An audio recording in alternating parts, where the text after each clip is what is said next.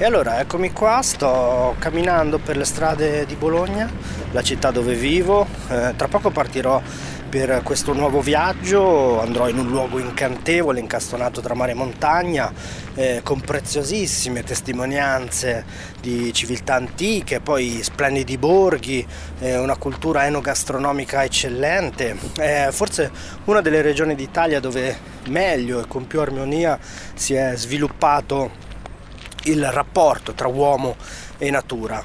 Prima di partire però voglio fare qualche domanda in giro per capire se tra i miei concittadini c'è consapevolezza rispetto a questa regione, se sanno dove si trova. Subito dopo la sigla. Da Venezia a Procida, da Milano a Dubai. Il mondo da scoprire, un viaggio in 10 puntate raccontato dai Locals, un podcast di Robin Tour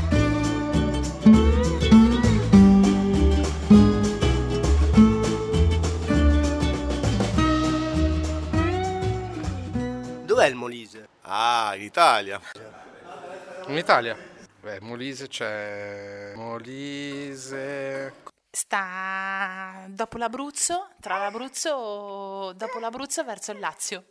C- Centro-sud. No. dimmi, dimmi due città del Molise. Ce li ho, ce li ho, aspetta, aspetta. Campobasso e Terni. Avellino e... e, e no, ma, no, Matera non... Una regione con cui confina. Basilicata. No, non lo so davvero. L'Aquila è il Molise? Il Molise non esiste. Nel frattempo sono finalmente in Molise, a San Giovanni in Galdo, provincia di Campobasso, un piccolo paesino di poco più di 500 persone. Qui incontro Anzo Luongo, giornalista e autore del libro Il Molise non esiste, a cui a questo punto faccio la fatidica domanda. Allora, il Molise esiste, è chiaro, ma insomma una, una risposta abbastanza scontata, però il tormentone degli ultimi anni, il Molise non esiste, che è stato visto da molti come una cosa negativa, in realtà si è rivelata una cosa almeno dal mio punto di vista, molto positivo per il Molise perché ha, ha, ha, suscitato, ha destato curiosità in tutti e quindi anche chi il Molise non lo conosceva è andato a conoscerlo comunque si è, si è, documentato. Quindi da una cosa che apparentemente partiva come una cosa negativa, secondo me abbiamo tirato fuori eh, un aspetto positivo. Questa cosa qui è stato uno straordinario mezzo di promozione involontario, gra- eh, gratuito. Eh. Ma guarda, a, a, me ha destato molta curiosità una cosa, un, un, numero. La pagina eh, Io non credo nell'esistenza del Molise aveva più di 70.000 seguaci. La pagina ufficiale istituzionale della regione Molise ne aveva poco più di 4.000. Poi in realtà ho scoperto eh, proprio perché in Molise c'erano anche delle polemiche, chissà chi sono questi detrattori del Molise, che la maggior parte della satira, satira sul Molise non esiste, l'avevano fatta dei, i, i molisani stessi che insomma, si divertivano a prendersi in giro eh, da soli. E, per esempio questa pagina qui, Molisent, Molise non, non credo nell'esistenza del Molise, era gestita da un ragazzo eh, Molisano. E quindi ho detto questa è la chiave di tutto, cioè noi non dobbiamo arrabbiarci se si fanno delle battute su Molise che non esiste, che è troppo piccolo, che non lo conosce nessuno, dobbiamo stare al gioco e sfruttare questo tormentone. Da questa storia ne sono nate altre, io per esempio con un gruppo di amici mi sono reso, reso promotore di una iniziativa l'anno scorso della quale si è parlato in tutto il mondo, quindi abbiamo detto perché non, non utilizziamo il patrimonio più bello che c'è in Molise che è inutilizzato, che è il patrimonio delle case, delle nostre case, perché insomma la faccio breve, in Molise sono, eh, c'è un problema dello spopolamento, nel senso che eh, è una regione che mh, sta perdendo abitanti negli ultimi decenni in maniera insomma, drammatica e quindi i nostri centri storici sono praticamente quasi disabitati, sono, sono, sono tantissime le persone che sono andate via, ci sono tantissime case disabitate, case, case storiche, case antiche eh, che insomma sono chiuse e sono inutilizzate. Quindi abbiamo detto utilizziamo queste case per fare del turismo, per metterle a disposizione di chi vuole venire a trascorrere un periodo eh, di vacanza in Molise e gliele diamo gratuitamente. Quindi abbiamo raccolto delle case e, e, e le abbiamo messe a disposizione. È stato un successo incredibile e da lì poi si apre un altro discorso che è quello delle, eh, delle case che si possono comprare con pochi soldi in Molise, perché siccome c'è un'offerta altissima nei, nei centri storici dei, dei comuni piccoli di questa, di questa regione, si possono comprare case molto belle, case storiche con poche migliaia di euro e questo è un altro discorso che si sta portando avanti in molti, in molti comuni di questa regione.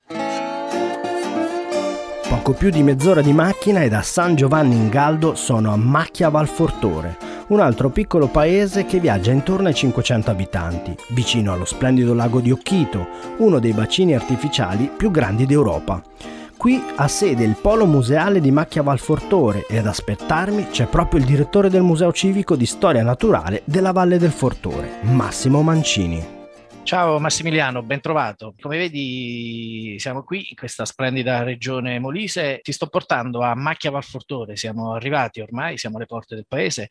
Siamo nella Valle del Fortore al confine con, eh, con la Puglia un posto molto bello paesaggisticamente, con paesini arroccati sulle colline, come puoi vedere. E qui Macchia, questo paese eh, che sembra così ecco, abbandonato nei campi di grano che si alternano anche a dei boschi fantastici, eh, è abitato da sole 500 anni, pensa.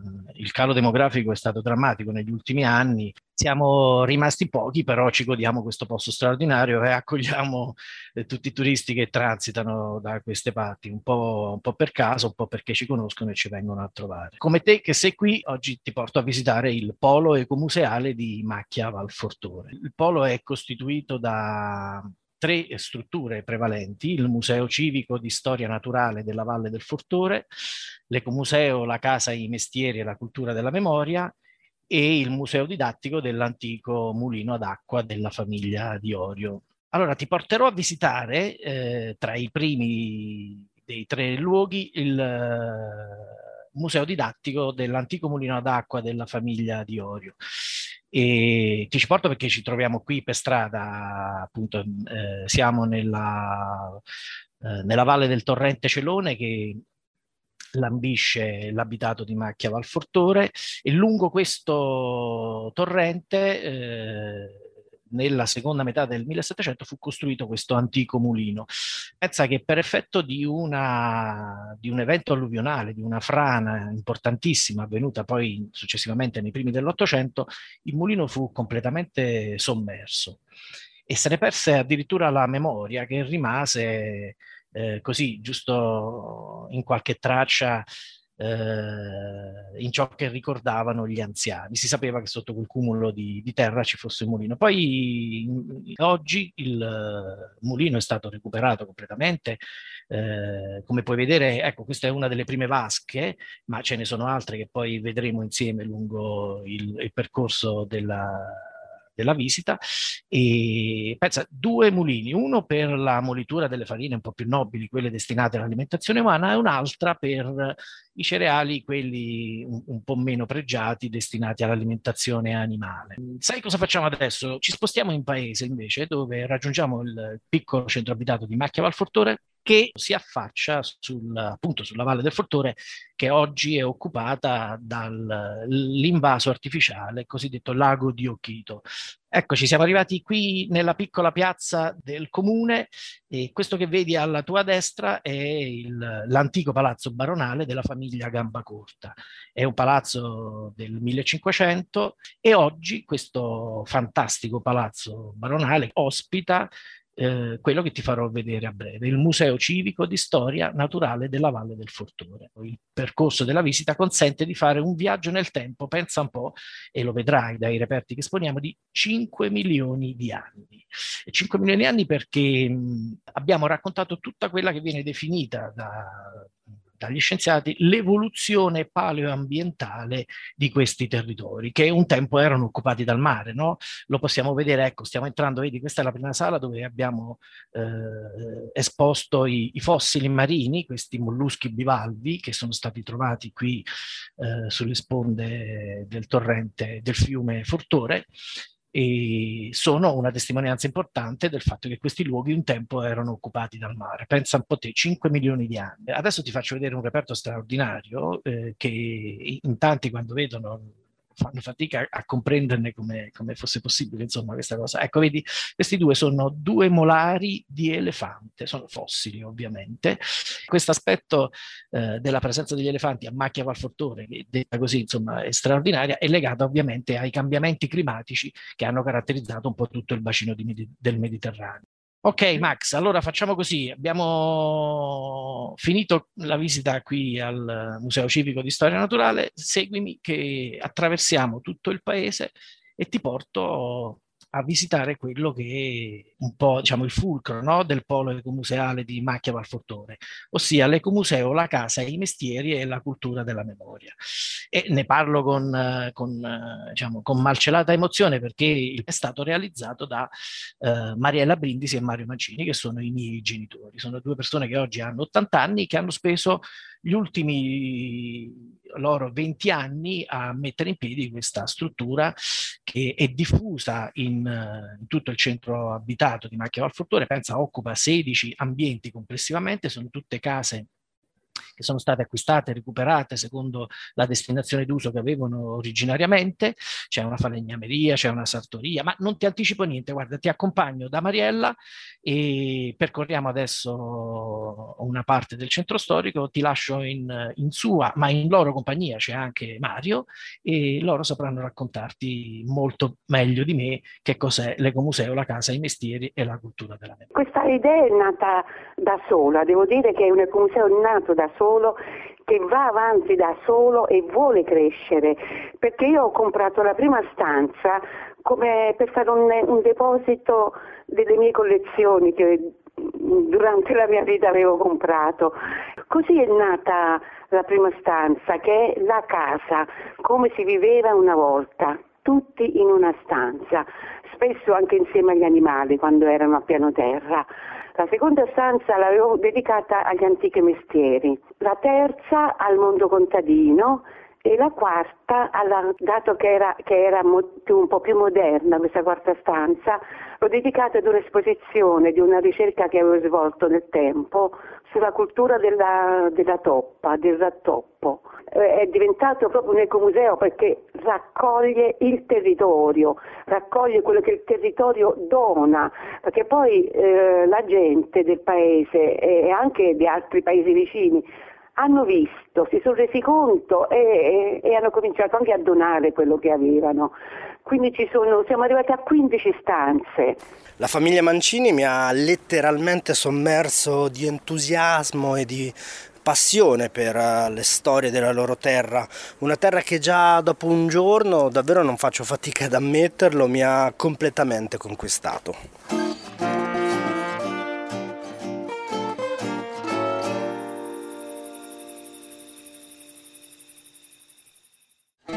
Sabato mattina mi dirigo verso il confine con la Campania. Da queste parti passa una via antica e un tempo di fondamentale importanza per l'economia di queste zone, il tratturo Pescasseroli Candela.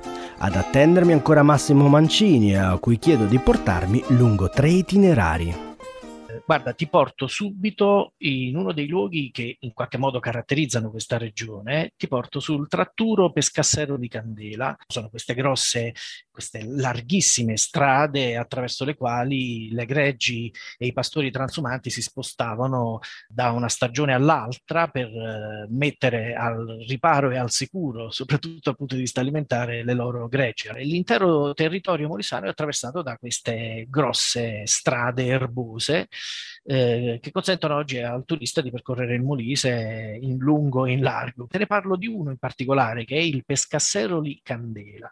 Già il nome ci dice no? che partiva da Pescasseroli e arrivava giù a Candela nelle Puglie. Attraversavano il Molise e passavano, pensa, per un luogo straordinario, eh, che è sicuramente uno dei, dei, luoghi simbolo della regione Molise. Passavano per l'antica città di Altilia, poi conosciuta come Sepinum. È una piccola Pompei, fantastica, straordinaria, bellissima, eh, come una qualsiasi città, eh, municipio romano, quindi aveva eh, templi, aveva il mercato, aveva le abitazioni, aveva eh, un teatro anche fantastico. Questa città antica è oggi visitabile lungo il tratturo Pescasserio di Candela ed è un luogo eh, veramente molto, molto, molto affascinante. Questo secondo itinerario che mi verrebbe di suggerire parte da Boiano, percorre eh, la valle del Biferno attraverso questa strada che noi chiamiamo Bifernina e giunge fino a Termoli.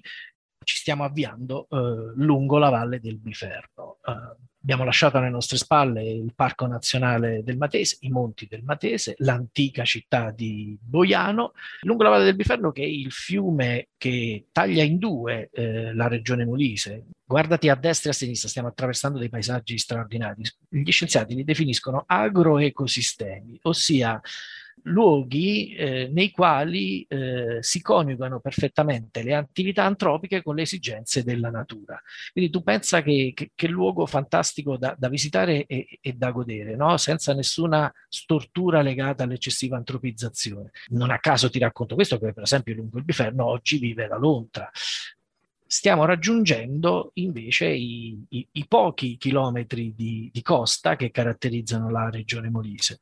Anche questi posti fantastici, eh, ti anticipo che arriveremo a Termoli, questo borgo antico che si allunga eh, nel, nel, mare, insomma lo, lo si può osservare quasi completamente circondato dalle acque la costa del Molise è caratterizzata da luoghi che si sono conservati anche, anche qui in maniera straordinariamente naturale.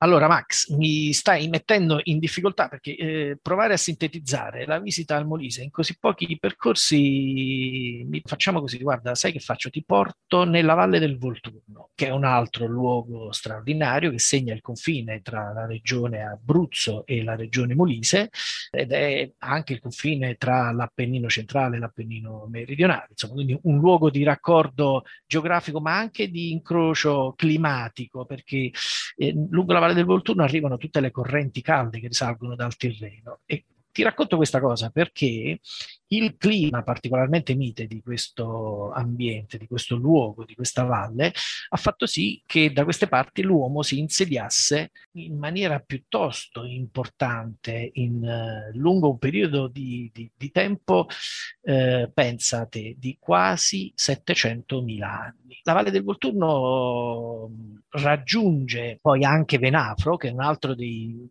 diversi municipi romani eh, che, è, che, si sono insediati da queste parti, oltretutto era un luogo di villeggiatura turistica dei romani. Venafro è alle porte della Campania, al confine anche con il Lazio, facilmente raggiungibile, ma è una città straordinaria che ha un centro storico bellissimo a Venafro giungeva un acquedotto, pensate, romano, eh, lungo 33 km. Lungo la Valle del Volturno tu puoi eh, spostarti in, in, diversi centri abitati, in ognuno dei quali trovi qualcosa di caratteristico. A Scapoli, per esempio, c'è il Museo della Zampogna perché c'è un'importante eh, tradizione. A Castel San Vincenzo c'è il centro monastico di San Vincenzo a Volturno, che oltretutto ospita la cripta di Epifanio, un ipogeo all'interno del quale c'è un ciclo di affreschi straordinario, bellissimo Volturno. Altrettanto importante nella Valle del Volturno è lo stesso fiume Volturno, le cui acque sono preziosissime, sono limpidissime, lungo il quale è possibile eh, fare diverse attività sportive. È un vero e proprio corridoio ecologico che vale la pena insomma, visitare e godere in tutti i sensi. E infatti mi sto godendo a piedi questo spettacolo incredibile lungo le acque del fiume Volturno, un percorso ricco di colori, atmosfere, suggestioni, soprattutto in questa stagione. Dall'acqua del Volturno al fuoco delle indocce, che sono le torce infuocate usate per una delle feste del fuoco più importanti in Europa, l'endocciata di Agnone, che si svolge l'8 e il 24 dicembre ad Agnone, in provincia di Isernia, nell'Alto Molise, un posto importante anche per la presenza della Pontificia Fonderia di Campane Marinelli, il più antico stabilimento al mondo per la fusione delle campane, fondato addirittura nel 1040. E qui ad Agnone incontro Domenico Meo, esperto della tradizione molisana e autore di diversi libri sui riti e le feste del fuoco. Stiamo parlando di un rito legato al solstizio d'inverno, quando eh, diciamo il sole solstizium significa quasi sole fermo, il sole che eh, la giornata più corta dell'anno e poi riparte. In origine il rito si, tiene, si teneva e si tiene ancora chiaramente il 24 eh, di dicembre all'imbrunire. Appena calate le tenebre eh, si inizia con questo rituale che prevede una sfilata di torce enorme, adesso sono mille, che solcano tutto il corso del paese, che diventa, diventa una sorta di, di, tappeto di brace. Sono, è coinvolto un paese intero, è un paese in cammino, è un rito veramente sentito, un rito vero, non di quelli inventati che finiscono e poi ricominciano o dove dietro ci sono altri obiettivi, è un rito vero, un rito folclorico lo potremmo chiamare. Partecipano eh, le persone di ogni età, ci sono dei figuranti che precedono il fuoco, dei figuranti che eh, con bimbi piccoli da appena due o tre anni, con eh, le mamme, con le persone più anziane, sia maschi che donne, eh, vestiti eh, rigorosamente in costume tradizionale contadino, eh, questo tessuto nei telai e la maggior parte sono stati conservati ed altri invece sono imitazioni di quelli degli anni 60-70 che venivano prodotti nelle nostre case. Attraversano questo corso e poi inizia la grande sfilata delle torce. Le torce sono alte circa 3 metri, sono di abete bianco, che è presente in una località vicino al paese, a nord del paese, che si chiama Monte Castelbarone. Qui vengono prelevati gli alberi in pessimo stato, quindi c'è molta attenzione in questa, in questa scelta e sono un numero molto limitato di piante che vengono scelte e ridotte dai costruttori a listelli, listelli che vengono affasciati con, eh, e introdotti all'interno degli listelli vengono introdotte delle ginestre che favoriscono chiaramente l'accensione. E qual è la particolarità? Questo legname è ricco di resina e quindi lo scoppiettare, tant'è che i contadini dicono se l'andoccia è buona a raspara, cioè se l'andoccia è buona, se la torcia è buona deve scoppiettare. Poi tutta una ricca simbologia che ci può, ci può essere dietro lo scoppiettio. Queste torce vengono consegnate ai cinque gruppi delle contrade e eh, numerosissimi, si arriva anche a 700-800 persone sommando un po' tutti i componenti.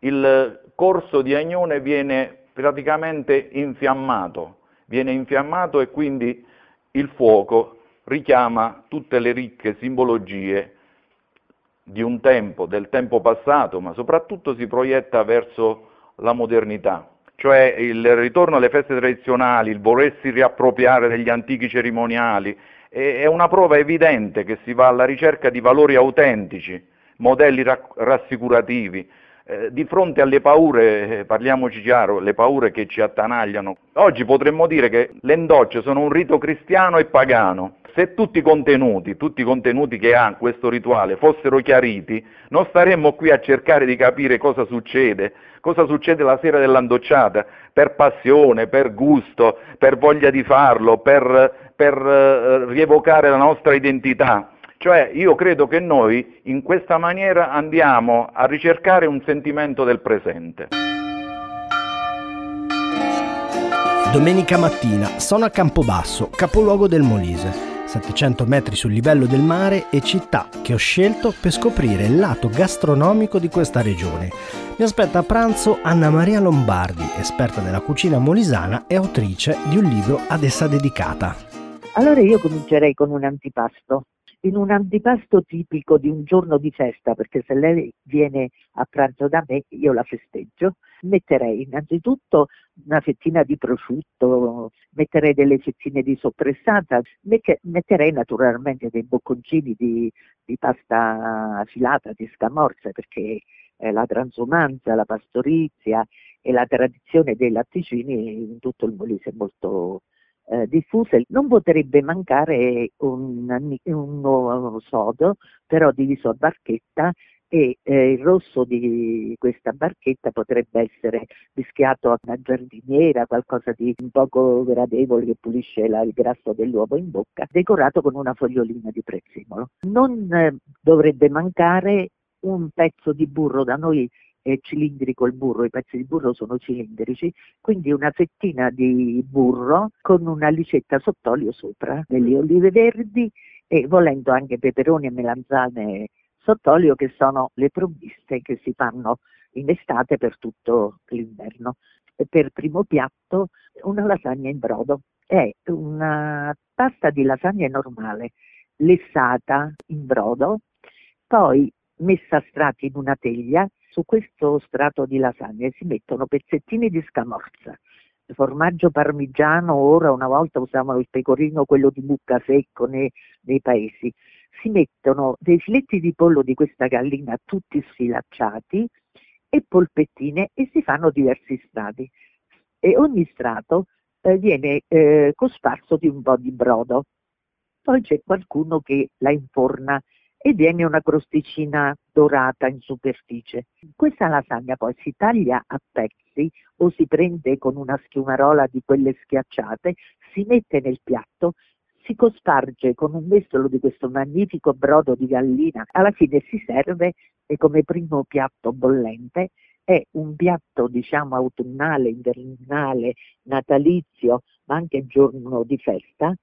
E ora abbiamo provato a farlo d'estate con un brodo di pesce, naturalmente pesce bianco, pesce molto leggero. Qualcuno, eh, buon gustaio, che se lo può permettere, poiché il Molise si trovano moltissimi tartufi, sia il bianco che il nero, sull'ultimo strato di lasagne si fa una bella lamellata di tartufo, eh, acquista un altro tono e un altro sapore. Per secondo, quando si mangia questo brodo di gallina, in genere si, il petto si sbriciola, che è un po' stopposo, in mezzo a questi strati di pasta.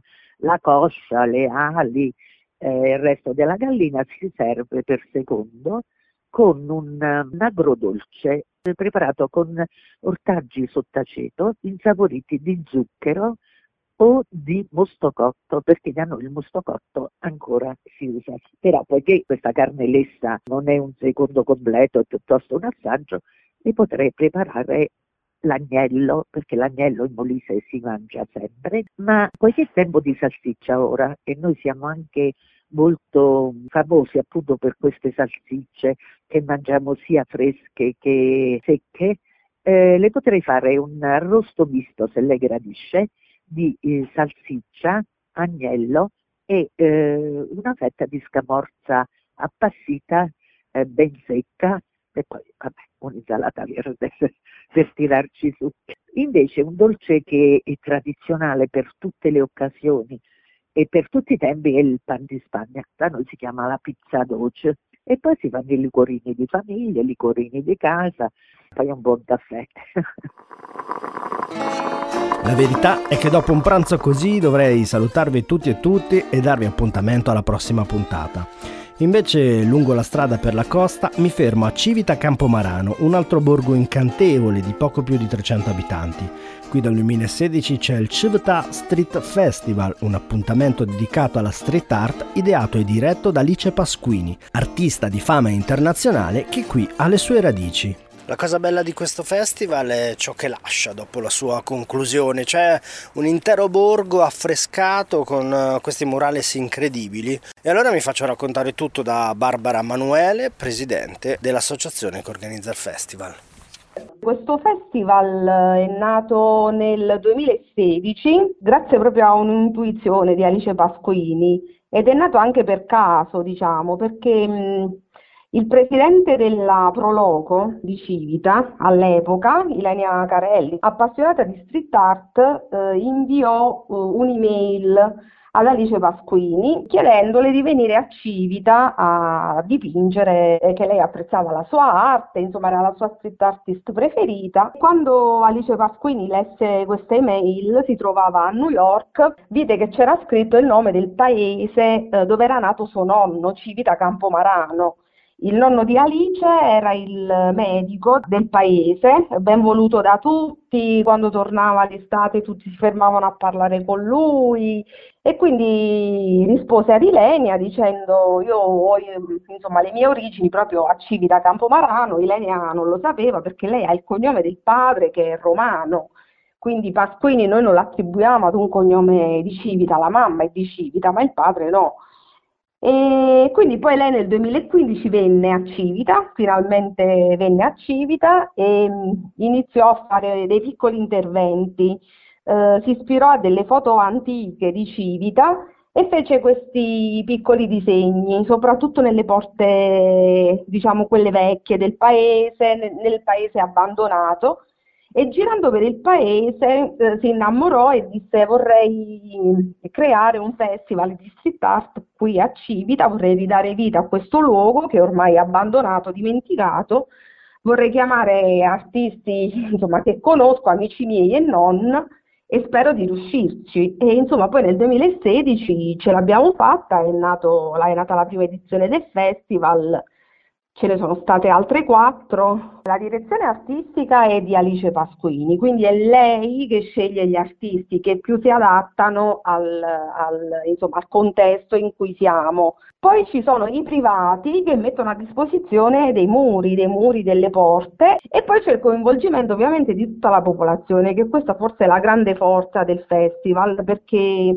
in quei giorni tutta la popolazione si mobilita, quindi c'è il giovane che fa il volontario come parcheggiatore, c'è la vecchietta eh, che cucina i ceci mh, mm, per fare lo street food il sabato perché il festival si svolge in quattro giorni, il ragazzo di 20 anni fa le visite guidate, quindi c'è proprio un coinvolgimento totale della popolazione. Sono partito per il Molise con in mano poco più di un meme e me ne sto tornando a casa con un pezzo di mondo ricchissimo e affascinante, ancora tutto da scoprire. Purtroppo il mio viaggio finisce qui, ma tra due settimane sarò ancora con voi per portarvi in uno dei luoghi più tipici dove passare le feste di Natale. Volete sapere quale? Non perdetevi il prossimo podcast. Da Massimiliano Colletti è tutto, buon viaggio!